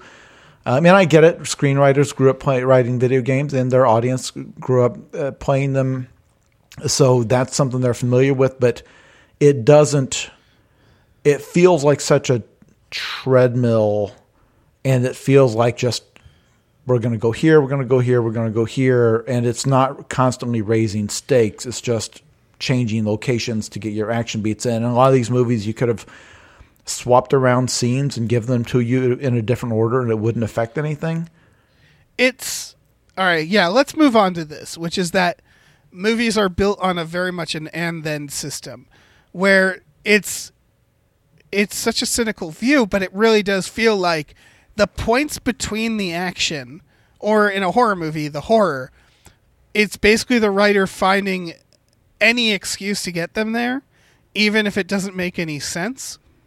Um, and I'm trying to think of like positive examples where it's you know people people can probably picture it where it's like it's cause and effect, it's plant and payoff, it's something's building towards an idea, and the characters are either trapped and they they have specific goals they have to accomplish to get out. Um, and in the case of Star Wars, the last Star Wars, which I recently watched, I I want to I want to go through uh, really quickly what the plot points are because I don't think they were designed for people to actually pay attention to them. I think that's what it is. Um, in in Rise of Skywalker, it starts by Finn and Poe getting information that the Empire has a spy. Um, we we cut to Kylo Ren discovering this like weird ancient pyramid, uh, like a like a small object. Uh, we have learned that the Emperor is back. The characters learn that too uh, and they are told that these things are compasses that lead to w- the planet Exegol, where the Emperor is. Rey says, "I'm to try to find the Emperor. I'm to start where his trail went cold." That's what she says. It doesn't make much sense, but that's a random pleasant uh, pr- planet that looks like Burning Man. They go there, they run into Lando, who just happens to be there. He says they were looking for a guy carrying, and he literally says clue, a clue that will lead to a wayfinder, which is the object that Kylo Ren had. This is this is this compass that'll find a planet that will find Palpatine. Um, they suddenly get attacked by stormtroopers. There's a speeder sequence where they're flying through random canyons and just like they don't know where they are, they don't know what they're doing, they're just trying to get away. Their speeder is blown up, catapulting them into quicksand. They fall through the quicksand, which happens to lead into a series of tunnels. In the tunnels, they find a skeleton that has a knife buried next to it that BB 8 finds. The knife turns out to be the clue they were looking for that will bring them to the Wayfinder. On the knife, there's a language that none of them could read. C3PO is like, I can read, I could read it, but I can't translate it because it's a Sith language, and my programming uh, makes me not allowed to do that, which is something we've never heard before. so they have to reprogram C3PO, which apparently they can't just do on their ship. They have to bring him to another planet to meet someone named Babu Frick who can do this. Well, on the planet, they run into Poe's old girlfriend, the bounty hunter. Uh, she brings him to Frick. They obtain the information from C3PO's brain. She gives Poe a medallion and says, like, this will get you on this ship. Uh, they use the uh, the medallion immediately after, uh, thus fulfilling that one character's entire reason to be there. Um, they they get on the ship. They do like a crazy uh, uh, adventure, and at this point, just so we're clear, they are trying to crack a language on a knife that'll lead them to a compass that'll lead them to Palpatine. So they're finding a thing that's going to help them find a thing that'll help them find a thing. And that's where we're at in that movie. And this is feels like such a I, I'm not going to keep going, but it's a series of and thens. We have to go here. Why? I don't know. Uh, this will lead us to here, which will lead us to here. And half the time, they the characters aren't even doing anything to initiate this happening. As I pointed out, they literally fall into a cave that just has the answer. Um, it is it's it's they they do this in The Conjuring, they do it in The Fast and the Furious, where it's like you walk out of a movie. It, I think it's why these movies are movies that you leave and you go, I can't remember what happened, because it's all kind of nonsense to just get them to the next thing. Yeah, and in fact, uh, I'm going to draw the weirdest possible connection here. Okay. Because I know why they do this, because I did it at my last job. When people who, those of you listening who are fans of the Cracked website back when me and David both worked there, people ask, well, why do you, are these articles in list form? One, it makes them very easy to read because you can keep track of where you're at in the article. But two, on the back end, it makes editing really easy and straightforward because someone yes. can come to you and say, "Hey, I want to do a list about like, uh, for example, like you wrote a column about movie twists that don't make that, that ruin the the movie, that or that ruin yeah, the, the ruin the rest of the plot." Right. And then I can say, "Okay, give me give me six of them." Or seven of them, or, or five of them, whatever. And then the editing process is a matter of plugging in those five items and getting five strong ones. And it's a very, instead of being this nebulous thing about, well, does the article feel right? Does it feel like it's enough? it becomes a quantifiable thing like boom we can just plug this in so right. if you have a plot where nothing builds off the pre like ideally in a story everything builds off what happened prior I, I keep referencing to raising stakes like you you uncover more information you know you the the nature of the threat becomes clearer you know the the character is growing like everything that happens you know informs is informed by what happened before that. And in a good script, it should it should all work that way, and the characters in the end should become closer. Fury Road is very clean, simple script. You know, they have a clear goal, and then you know the, you've got a few characters, and then the, the relationship between Max and Furiosa, they don't fall in love, but the nature of the relationship changes where they have to learn to trust each other. You know, over in the course of this chase. Everything that happens is based on what happened before. Yeah. If you it's are a series of organic transitions. Too, yeah. Of like this turns into this turns into this. But if you are making blockbusters on an assembly line where you know you've got X number of sequences you want in this movie and you need to be able to swap them around if you need to. and you don't necessarily know if this stunt is going to come in at the 60 minute midpoint or if it's going to come in the third act or if it's even going to be your opening. You just know there's going to be a scene where this car jumps out of this skyscraper and lands in this other skyscraper. Why it's doing that, we'll figure out later. And where it goes in the movie, we'll figure out later. I think you wind up using this kind of fetch quest structure for the same reason we did lists, where it, it becomes very easy to like, it, you have like a modular movie where you can move scenes around, you can move sequences around and things like that. It's just that when you're watching it, it's just a row of things happening. right. It's It's not- it's the same format as a treasure hunt movie. Like movies like Indiana Jones get away fr- with this because it's literally we're trying to find clues that need lead us to the next thing.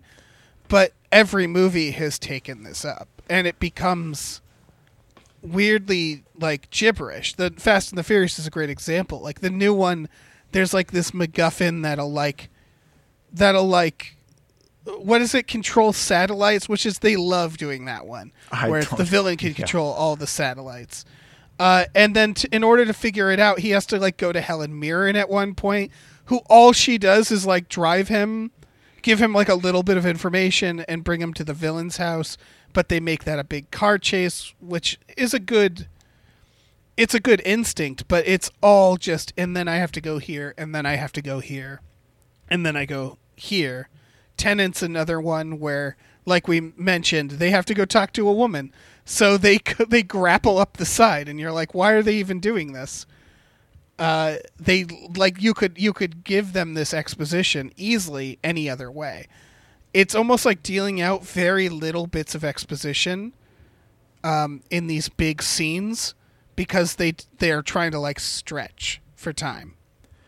Yeah, and I realized that like Tenet, it was that was not made as part of like a franchise, but it has.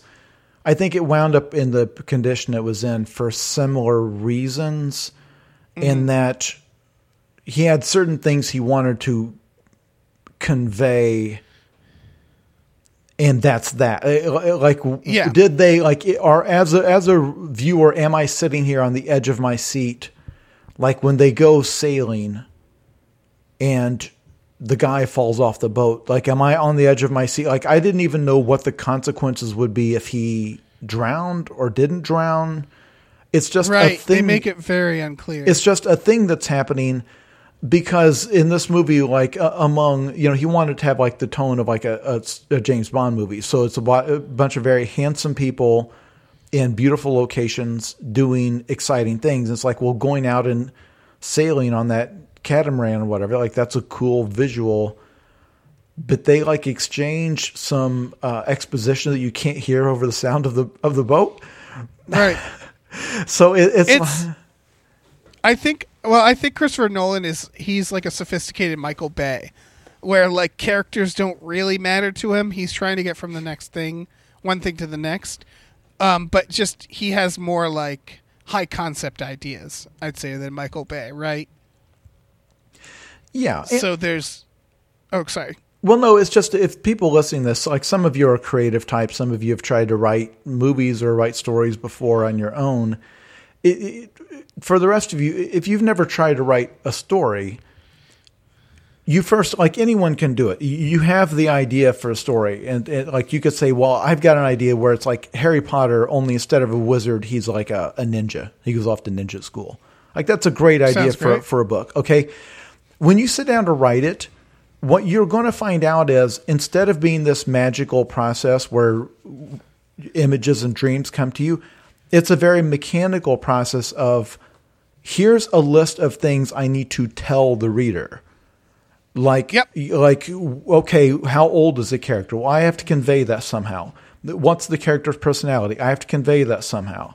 It, what's the character's abilities? Are they do they are they already good with the sword, or is that a natural? I con- like you've just got a checklist of things that the of information you have to transmit to the the audience, and a bad writer will obviously just have someone show up and say it. And a good writer is you, you, you start with that and you think, okay, what's a creative way that this information can be conveyed either visually or through action or whatever that propels the story forward.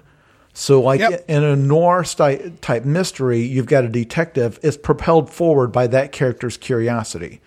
And so he's meeting this exotic range of characters and he's talking to them. But in each of those meetings, there's a conflict. Like that character doesn't want to tell you what you want to know. So you've got to outsmart them, or you got to fight them, or you got to threaten them, or you got there's like this cat and mouse game, and that's the drama. Like you, the audience, want to solve the mystery, And so you're watching this guy do it, and you're in the room with him, and you want to find out what. And so later he comes back and he breaks into the office, and he's sneaking through the desk, looking at the files, and you just know somebody's going to come in that door behind him, and it's tense because you want to find out the information, and you don't want him to get caught. It feels like some of these movies they don't take that next step because the only thing that matters is getting to that next action scene. So it's like, okay, Yes. we have to get Rey and her crew to this next MacGuffin. So let's just have them fall down a hole. and Yeah, it's and then just, it's just there. It's just there. for They some just reason. it's just they stumble across Lando, then they stumble across the knife, then they stumble across. It's kind of shocking how many movies have that, and then they stumble across blank Right. structure because that's kind of the only way they can do it. Whereas if you had time to actually sit down with the script from the start, you would think, well, let's make this a fun like a, adventure where she's trying to find this knife, where she's she takes them there, and maybe there's tension because they don't believe she knows where it is, or they whatever. Somebody tries to stop them, but if you just know you've got like a chase through the desert, and then you've got a scene where they're in this tunnel, the only way to connect them is just have them fall in a hole. it's so lazy because the other factor that you haven't mentioned is time where it's you not only have to give the audience all this information but you have to do it in a specific amount of pages uh, and sometimes it's easier to just create quicksand um, and I know, and we again we we don't literally mean lazy there. The, the people who worked the schedule they put in to get that last Star Wars movie made, those people worked themselves into the Yeah. ground because they were given a completely unrealistic schedule because It's- they wanted to make this release date. it's hard to get information across really quickly in an elegant way some movies pull it off some movies don't uh, Like that's it's tough Fury Fury Road, we can keep holding that up as this great example because that is a that is a passion project that George Miller lived with for 25 years. Like he was trying to get that made through the 80s, through the 90s, through the 2000s. Uh, Like he like he just obsessed over it. He wrote uh, like an entire novel's worth of material. So yeah, you can watch that movie and in the first seven or eight minutes, it conveys a mountain of information to the viewer Right. with barely a word spoken. Like everything about this culture that they're fighting, the, the nature of the hierarchy, everything is conveyed very quickly, very visually. But that took a lot of care. Right, and uh, you can you can go and look at more studio films. Like for example, uh, Indiana Jones: Raiders of the Lost Ark is the result of a writer having ideas shouted at him by Spielberg and George Lucas. Like you can find a transcript of that where they're literally being like, "You should put this in it. You should put this in it. Ooh, can we put this in it?" And then the writer went and processed it and found really smart ways to introduce all the things you needed. You know, the first sequence of Indiana Jones you find everything out about him without really them saying anything, you know? Everything find about out his of a- personality, how he solves problems. Yep. That he hates snakes. That's the only thing where he just yells it. But everything else, uh, yeah, and then he just shows up at work and the they the his boss is like we need you to do this and they explain exactly what it is and then we're we're off. Um, Back to the Future, uh, the first shot of Back to the Future shows Doc Brown's like crazy wall of inventions. A TV turns on. You see that plutonium was stolen. Marty walks in, all in the same shot, kicks his skateboard across the shot. It hits a box labeled radioactive. So you know all this stuff about Doc and you haven't even seen him yet. And it's literally the first shot of the movie because someone figured out all these little subtle ways to get that uh, the things the information you needed without having a character have to be like oh that doc brown yeah i know all about him and having to explain what he's what he's like Yeah. Um, Meanwhile, in like Tenet, the way he finds out the mechanics of the reverse time stuff is he goes into a room and a woman, a very bored woman, just tells him. yeah and he's very Just bored to him- find it out. Like to find out that everything he knows about how the universe works is completely wrong. He's just like, Yeah. hmm, okay. Like, all right, like the, the the the way time travel should have been introduced in that movie should have been him fist fighting with a man who is going backward in time. Right, like and that- figuring out the rules. That fight happening. where he's like, and it should have left him shaken to the core, where he's like desperately trying to find out. I just fought a guy who was going backward in time. Am I losing my mind? Like, like what's happened? And then having uh, he meets Robert Pattinson is like, okay, I need you to sit down because what I'm about to tell you sounds ridiculous, but it's true. Yeah. And you know, and, and it's it's urgent that you understand this right now. And then you know that guy was actually trying to kill your daughter because your daughter is going to grow up to be the president, and they're trying to kill the president of the youth. It's like, oh my gosh, my daughter! I'll do anything to save her.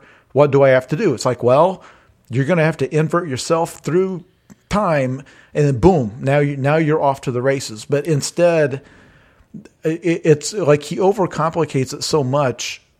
It's not a dumb movie at, at all. Like it totally lost me at points. It's just that it's so inelegant in the way it tries to lay out what it's doing, where it's just one conversation after another after another, and you can even see like the people in charge of locations and, and, and costume and everything. It's like, well, this conversation is boring as a dog's ass. So we we're going to have this in like the coolest location possible, and they're going to be wearing the coolest suits, and they're going to be strolling Right. along this beautiful bridge. It's like they're trying to sex it up because ultimately, it's this person finding out a piece of information with no forward momentum. He, there's no urgency. He's not desperate to find it out. There's no one trying to stop him from finding it out. It's just a series of like quiet conversations. It's very.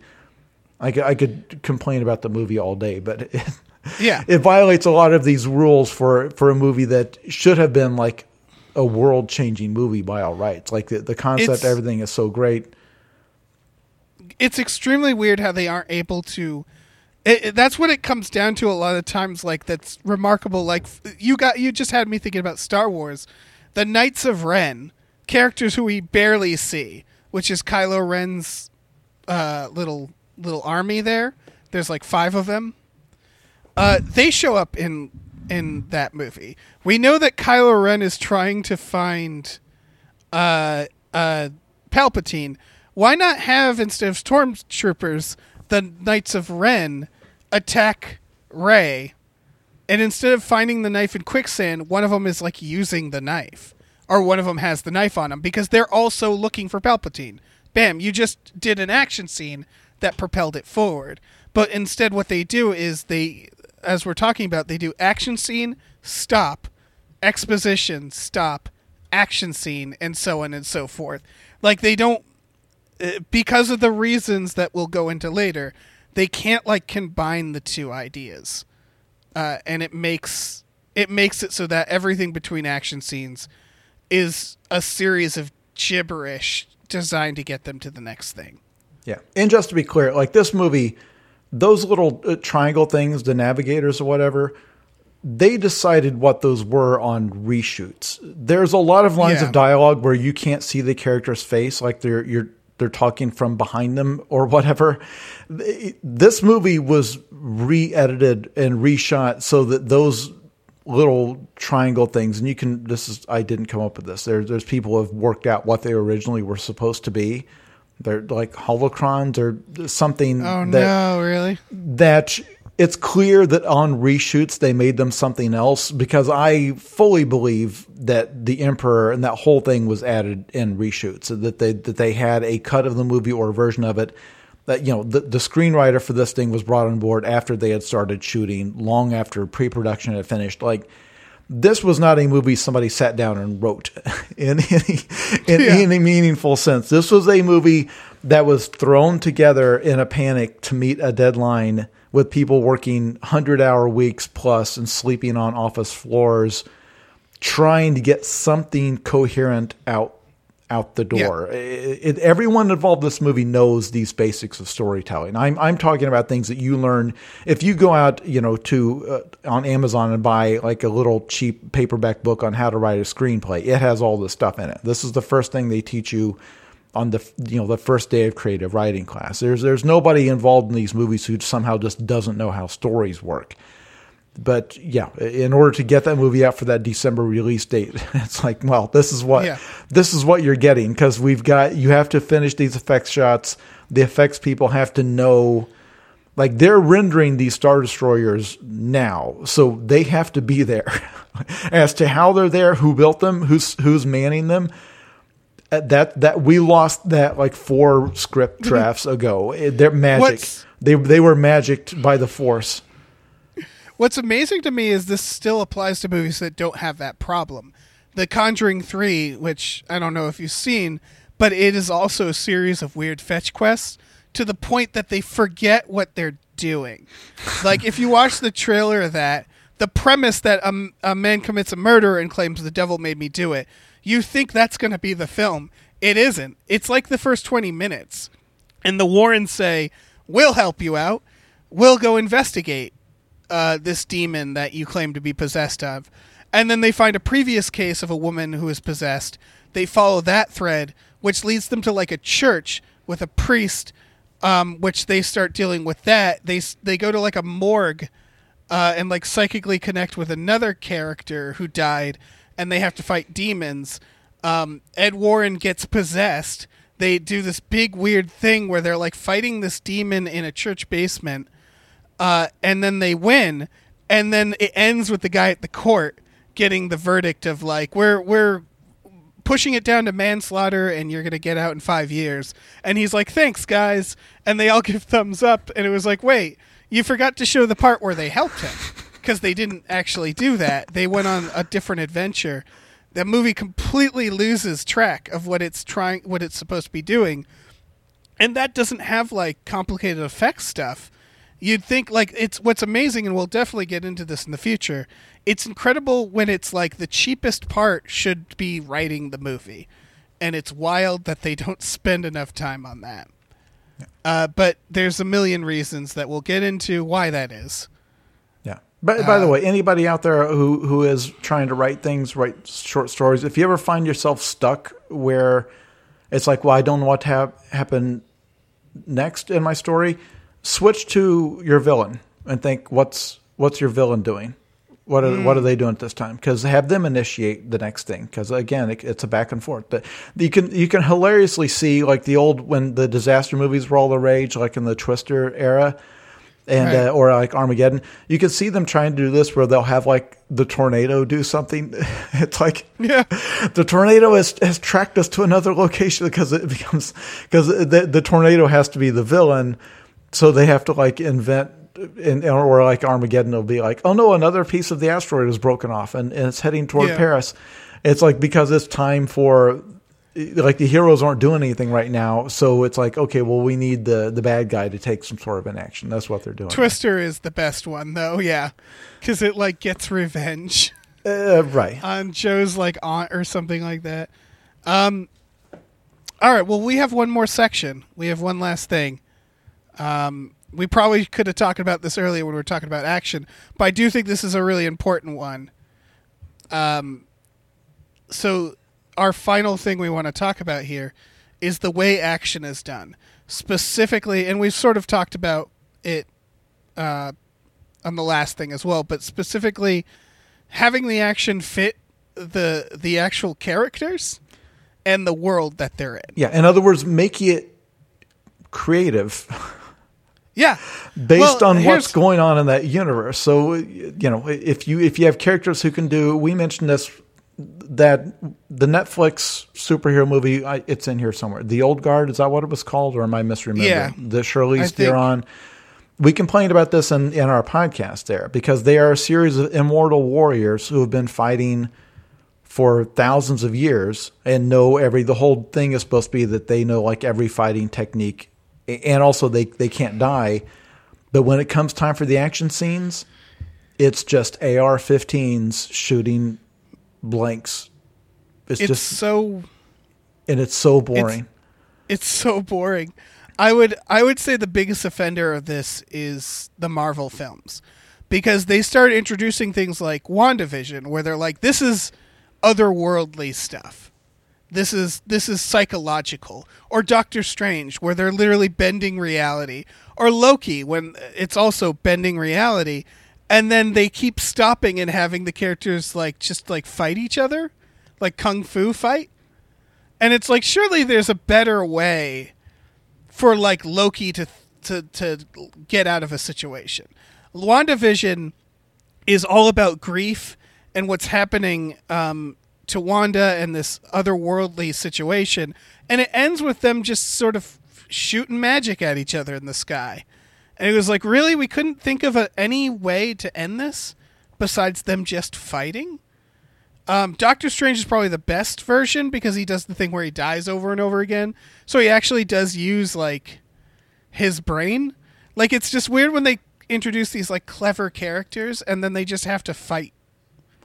I would uh, hold Doctor Strange up as Marvel's best execution of this because they hmm. literally sat down and said, "Okay, what can this character do that no one else can do?" And so, how can we build the action around what only you could only get this in a Doctor Strange movie? And Right. and you mentioned up here, like I believe that movie was made, or I, I don't know, maybe it doesn't, the timing doesn't work out, but it feels like it was a fulfillment of what we thought Inception would be when we saw the trailer, where they literally make it a point that this in the dream world you can bend the entire horizon over you and change gravity. And then when it comes time to have the final a- action scene, it's just AR-15s. I, I swear Yep. that the manufacturer of those AR-15 style rifles that they're paying for product placement because Hollywood never gets tired of endless shooting, shooting, shooting with AR-15s, and you saw it in The Walking Dead. It Oh, never yeah. affects anything because there's always more zombies. It's just we have to punctuate the scene with a bunch of noise. And then you saw it again at the end of Tenet. Again, Tenet, a movie in which you've established, like you've had this car chase that's all based on forward moving time interacting with reverse moving time. And the finale of that movie is just a bunch of nameless soldiers shooting, shooting, shooting AR 15s. Yep. And at no point can you tell who was winning that battle. What they're trying to accomplish, what they, what those soldiers are trying to accomplish. You know what the No, heroes they- are trying to do. Yeah, they literally code them as blue team and red team to make it a little easier, and it's still not. It's still it still doesn't make sense. You don't even know who, like, it's, you don't see the bad guys. You don't get a sense of how many there are, what they're trying to do. It's just, it, they, they have convinced themselves that the sound and the sight of people shooting AR 15 blanks at each other is inherently interesting. And that it Yeah. adds, that it adds action or drama or tension to any scene where the finale of Tenet could have taken place inside a building that is in the process of falling down and being built because they are they've twisted time. And so part of the building is being constructed and part of the building is collapsing or something. Or or the building you know they they detonated and it it you know collapses in on itself but they've reversed time. So it is reverse collapsing and they have to traverse this reverse collapsed building. Like you could contain it where it's just five characters traversing this finite space where time is moving backward and forward sim- simultaneously, and it's get creative with it. And instead, it's just guns, guns, guns, and it just The yeah the the scene that I think sums it up perfectly is in Inception, where he's I think um, one of the characters is shooting at the bad guys. That's- Tom Hardy comes up and says, "You got to learn to dream a little bigger," and produces a bigger gun yeah. and uses that, and it was like, wow. And this is in a movie where you've already seen like a locomotive appear in the middle of a busy street. Yeah. You, you like they they've made it clear that there are no rules because it's a dream. So you would expect you've got to dream a little bigger, darling. You would think he'd have like a dinosaur come eat the guy. No, yeah, because it's a Something. dream. It- you know, eh, or or or you you pull out a gun and it and it melts him or something. But it's no, it's just it's just a gun and more guns and blanks and shooting because they've just decided that's cool and maybe other people do like that, but. Like an Army of the Dead, like they're going up against zombies. Guns don't really do much to zombies. It's like, well, yeah, you shoot them in the head and they fall over. But it's like, yeah, but as a coherent threat, it doesn't do anything. There's there's just more zombies behind them. Right. So like as The they thing- move through the space, it's just shooting, shooting, shooting, and and all it does is like kind of clear a path for them. It's like, well, give me a more creative way to do that. Give me a more creative way of clearing a path. So it's not just endlessly shooting blanks from AR-15s. Right. It's funny because ironically, I think the movie that did this right was The Matrix, but only because The Matrix came first. Because that's all still shooting, shooting, shooting. They just did it in a way that we had never seen before, using the world that they had created. Where they're like, you know, these people can stop time now, so they can dodge bullets. Um, and I, I wonder if The Matrix kind of created this problem. Because even, like, even movies that try to do solve this creatively still love guns. I think of that movie Equilibrium, where it has gun kata, where they're like this time they're they're using the guns to like to like do kung fu on each other. Uh, but for some reason, they always still need guns. Yeah, and again, my complaint is not that they have guns. They use guns in John Wick. It's that in John Wick or in Aliens, like every bullet that's fired does something. Uh, Right. Like if you want to watch in um, the original Predator film, they have this great scene where it's like it is a parody of 80s action movies basically for the first half. Like these these stereotypical muscle bound 80s action stars land in a jungle they take out some bad guys and on and on. And then these guys suddenly find themselves in a slasher movie. And they find themselves in a movie where their guns don't do anything. So there's shooting. There's plenty of shooting, but it's they're up against something that can't be shot, and it's great because it uses that. Like they actually have that iconic scene where they all, they all start shooting and like mow down an entire section of forest, Right. and, then realize happens. we we had nothing. Like we didn't we did nothing, and that's great because it announces to the audience, you know, circumstances have changed. We have raised the stakes. These guys came here believing their guns could solve any problem, and now they're up against an enemy that is in some ways very prim- primitive, but is also very advanced.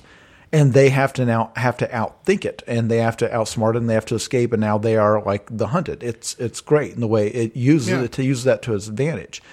In Aliens, they have guns, but at each stage, it's clear they're not going to beat the aliens with guns and every time like they try to shoot and fail or they run out of bullets or whatever and there's even like the first thing that happens is they have to, to they get into an area where they can't use their guns because that reactor is Right. there and so it, the plot at each stage like every bullet that is fired raises the stakes or it informs character or it moves the plot forward because they're having to retreat into this facility and so on like it's always very clear what's going on they never use Oh, the yeah. gunfire as just filler No, because also the aliens have acid blood, which was a great idea. So like, yeah, they one of them shoots an alien with a shotgun. The acid blood gets everywhere, burns another character. That becomes a serious problem for that character, and so on and so forth. The action, I- I I think this is something part of the and then problem too, is like the action actually uh, causes things to happen, like plot to move forward, or like uh, causes problems for characters. Uh, that is that plays into it. That becomes a, an issue later. Stuff like that.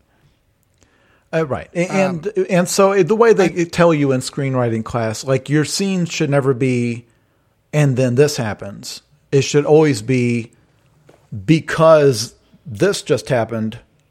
That means this happens. In other words, it's not just a series of things occurring. It's we're in this situation because of what just happened, and then each thing raises the stakes. It's harder than it sounds. it really is. Oh, yeah. Because when you sit down to tell your story, it's like, okay, I know there's a scene where my boy ninja like has his first training thing, and then I know there's going to be a scene where his mentor is going to die because that's the way it happens in those movies. Like I know there's these beats I have to hit, and I know in my head when I'm writing it, I'm arriving at the first time where he's no longer in training, but he has to fight somebody for real because evil ninjas infiltrate the ninja school and kill his headmaster or whatever. It's like I know I'm about to get here. So the challenge is I have to think about why what caused this to happen. Like what from here because if you don't have that there's no momentum in the movie. The audience just sitting back watching a series of things occur. They have to be with Right. the character advancing through here. It's like, oh crap, because he lost his amulet, he's now no longer invulnerable to sword attack and he can be killed. So now we've raised the stakes. And because that happened, now he has to do this. It is a meticulous, difficult process, and I, I appreciate that it's hard, but I also think that Zack Snyder kind of just doesn't care because That's the thing is that like I always compare it to if you've ever for fun made a crossword puzzle. When you make a crossword puzzle, you have to start with a theme. Um, you know, they all have themes. So you know, okay, these have these words have to be in here, and then you have to build around it, and if something doesn't work, an entire chunk will fall apart. So like writing a story ideally is creating a, a, a series of ideas that fit perfectly within each other, right? So that they all feel like they naturally happen. And like you're saying, it's much like making a crossword puzzle. That shit is hard, and uh, no, uh, you know, no one can claim to be amazing at it or a genius at it. It's a struggle. It's why there's, you know, it's why like the Sixth Sense twist didn't come t- till the fifth draft. Like uh, this shit takes time. Someone like Zack Snyder or some of these movies, it feels, and we said it before, like a first draft thing, because it feels like they aren't even trying. And that's the thing. Is like it's it's okay to try and fail, but it's weird when these films feel like they aren't even doing the the trying part. Yeah, not trying at this part. They're trying extremely hard at uh, the effects work, the stunt work. You know, like like that's where the effort is going. He doesn't think Yeah. this part is important or whatever, or doesn't understand why it's important. But uh, because that's that's the case where I do think, like, I don't think anyone was rushing him to make his his four hour Snyder cut. but it still has it still has a problem of not neatly you know building stakes or whatever or not tying character Right. to action because again the whole thing with you know the, uh, the, the other thing for you aspiring writers out there your characters and your story are not separate things you're not a story is not like a set of monkey bars that your character climbs on the character is part of the bars for example, Right. John Wick, that story can only happen to John Wick. The, the the entire thing is that he lives out in this beautiful house, but it's away from everybody. He and his wife lived. He has separated himself from the world. They do not have any friends. He has separated himself from this world that he had lived in, that he had created, and he is being drawn back into it. That doesn't work if you portray John Wick as being an outgoing, glib, gregarious, like talkative guy who lives in New York and likes to party. None of that plot works if he's doing that. It all ties together because he has tried to disconnect himself from everything that's in the city, which in that universe, the city is just full of assassins. Yeah. Like the like the, the city is like twenty five percent professional assassins. And he has removed himself from it and he has to descend back into it. Like who he is and the story, the adventure he's on are the same thing. The Star Wars can only happen to Luke, him being stranded on a remote planet, feeling like he's away from the action. You know, he doesn't have, you know, uh, th- this whole world with spaceships and all that stuff that he wants to be a part of. You know, he's born on this loser backwater planet, and then he aspires to be off of it. The story can only happen to to him. Uh, so that's why, like the thing with you know Doctor Strange, he is a science based guy. He believes in you know his his skill as a surgeon and all that. He has to learn that magic is real, and then in the end, he has to depend on magic to win. The thing that he didn't even believe in before. That's his. Right. That's his arc. Only only the arrogant, uh, you know, secular Doctor Strange uh, can can have that arc. And going back to John Wick, by the way, uh, he he doesn't just use guns; he also uses horses.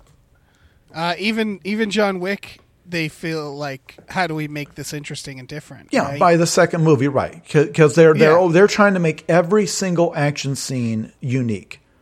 Every single Yeah. scene is unique. You don't get the same thing twice ever. And so, yeah, it's a lot of guns, but they also like they are always trying to change. You know, there's a lot of hand to hand stuff or or whatever, but they're always trying to change so that it's never just generic. We're gonna here. Okay, we have to shoot the zombies for a while, and now we're gonna do this, and then we have to shoot the zombies for a while, and now we do this. Like it. But anyway, Hmm. Um. Jeez. So uh, we said we were going to do a short one this time. Now we failed and, in uh, that. We failed. We failed. Yeah, that's all right. I, I I forgive us. I think I think the listeners forgive us. Any any other th- uh, final thoughts? I feel like you've pretty much wrapped it up. No, yeah, right and again, anything that didn't make it in here, we'll bring into the next episode. It's going to be about mistakes people make in just world building in general, trying to build your fictional universe. This one was about Yeah. story structure. That one was more about just when you're setting the stage for things in the larger, just failures and try to convey setting that kind of thing. We'll get into that in next episode. Yep. And I think just sort of uh, potpourri of anything we forgot to mention. Well, we don't say that two. out loud. It's implied Sure. that anything we forgot to mention, we're going to put in that episode. It's more of Yes. a catch-all miscellaneous, but Yeah, it's like a it's like a sack that we're just throwing everything in. the things that occur Like to us delicious stew. in between recordings that we should have mentioned this time but Yeah. failed to, we will invent a reason to mention them in the next one. All right. Well, until then, uh, hey everybody, thanks for listening. Jason, thank you so much for co-hosting with me. Uh, do you have anything you'd like to plug? I should note that if you want to start plugging stuff at the top of these, uh, and you know, like uh, just to get get that out of the way, Uh, I always I feel bad we- when it's like two hour podcast and then it's like, Yeah, I guess some people do at the very probably bail out before now, but yeah, we'll do that next time. But yeah, uh, the last novel I wrote is a science fiction novel called Zoe Punches the Future in the Dick. It is available anywhere you buy books, in hardcover or ebook or audio, any format, any place. Um, also launched a Substack newsletter at jasonpargin.substack.com. It's just a blog you can read online, or if you want it emailed to you, they will do that too. You just subscribe. It's free, completely free. There are no ads. It's just uh, it's a blog that they will email to you. That's the thing they're doing now. That's uh all right. Sounds good. Um well I should probably uh plug uh the Patreon, patreon.com slash gamefully unemployed. You go on there, you find exclusive podcasts like Tom and Jeff Watch Batman and Fox Mulder's a Maniac and Star Trek The Next Futurama. Check it out. It's wonderful. Um yeah, that's it. We still haven't figured out a zany anything, right? We're still not a we still No, that our our, No our, our zany sign off will probably our catchphrase will probably have to wait for episode three. All right. Well, this has been Movie Bros. Um, bye, bye, everyone.